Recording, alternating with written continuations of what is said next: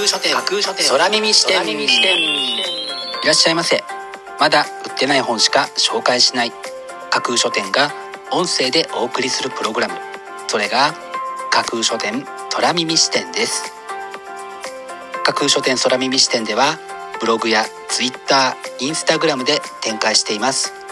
架空書店のコンセプト。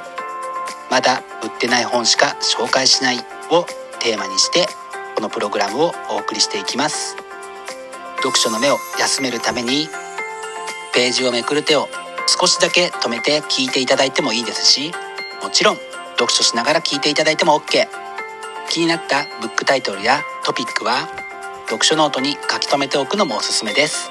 読書の時間に限らず通勤や通学の時間に仕事や勉強家事育児のちょっとした息抜きに是非この架空書店空耳視点に耳を傾けていただいてまだ売ってないこれから発売されるブックタイトルに思いを馳せていただけたら嬉しいです。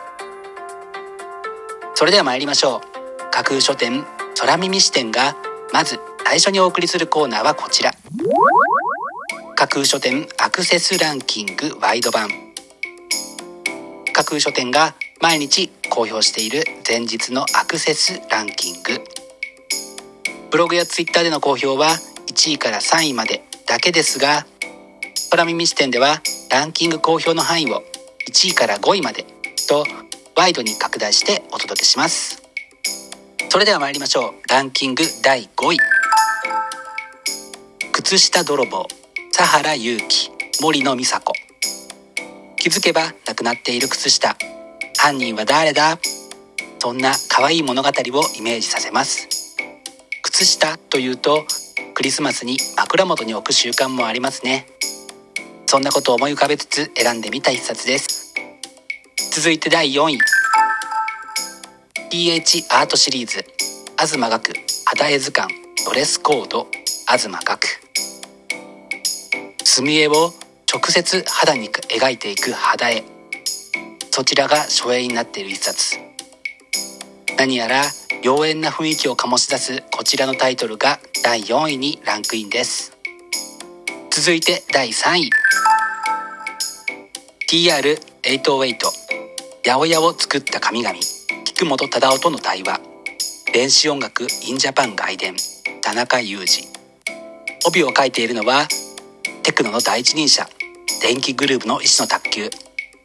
今や込み音楽になくてはならない音を作り出した開発者をフィーチャーした一冊です。そして第2位。人生から逃げるコマンドを封印している人へ。八代あずきこちらの本の触れ込みは真面目すぎて自分も消費している。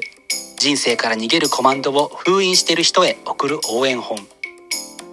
今苦しんでいる人行き詰まっていると感じている多くの人の福音となるのでは。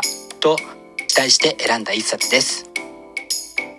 そして12月2日のアクセスランキング。栄えある第1位はこちら。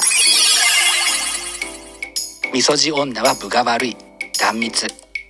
人気サイト大手小町連載お悩み相談をまとめた一冊。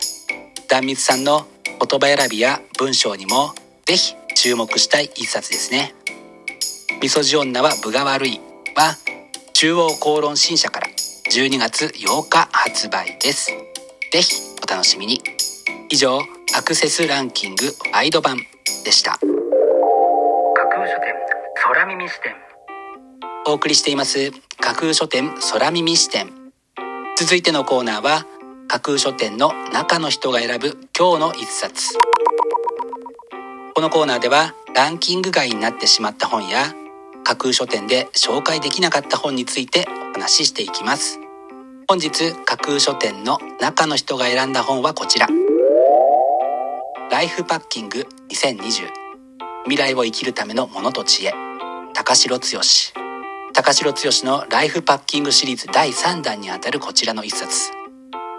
彼が所持しているアイテムをキャリーケース1個とバックパック1個にまで絞り込んだという触れ込みは究極のノマドぶりを感じさせます。それと同時になんだか恐ろしいほどのマッチョに大変身している著者の姿が著影になっていてどちらもぜひ注目です。ライフパッキング2020未来を生きるためのものと知恵はネクストラベラーブックスから12月4日発売です。ぜひお楽しみに。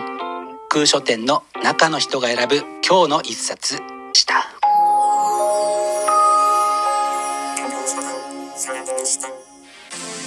お送りしています架空書店空耳視点。最後のコーナーは明日12月4日の架空書店予告編です。明日架空書店でご紹介するブックタイトルのテーマはより豊かなライフスタイルのためにです。食事健康ペットとの触れ合いや茶の時間といったリラックスタイム。あなたのライフスタイルをより豊かにするヒントとなるようなブックタイトルを紹介する予定です。素敵なブックタイトルと著影の数々をぜひ楽しみにしていてくださいね。皆様の架空書店へのご来店を心からお待ちしています。以上明日12月4日の架空書店予告編でした。まだ売ってない本しか紹介しない架空書店が音声でお送りするプログラム。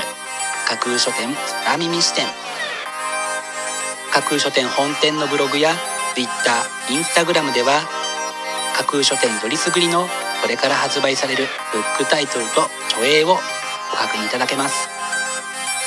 Google で架空書店と入力していただくと Twitter のアカウントが見つかると思います。ぜひチェックしてフォロワーになってくださいね。また架空書店空耳視点ではこちらを聞いた感想やご質問なども寄せていただけたら嬉しいです。ぜひよろしくお願いします。それでは架空書店空耳視点本日はここまでです。またお耳にかかります。きげんよう。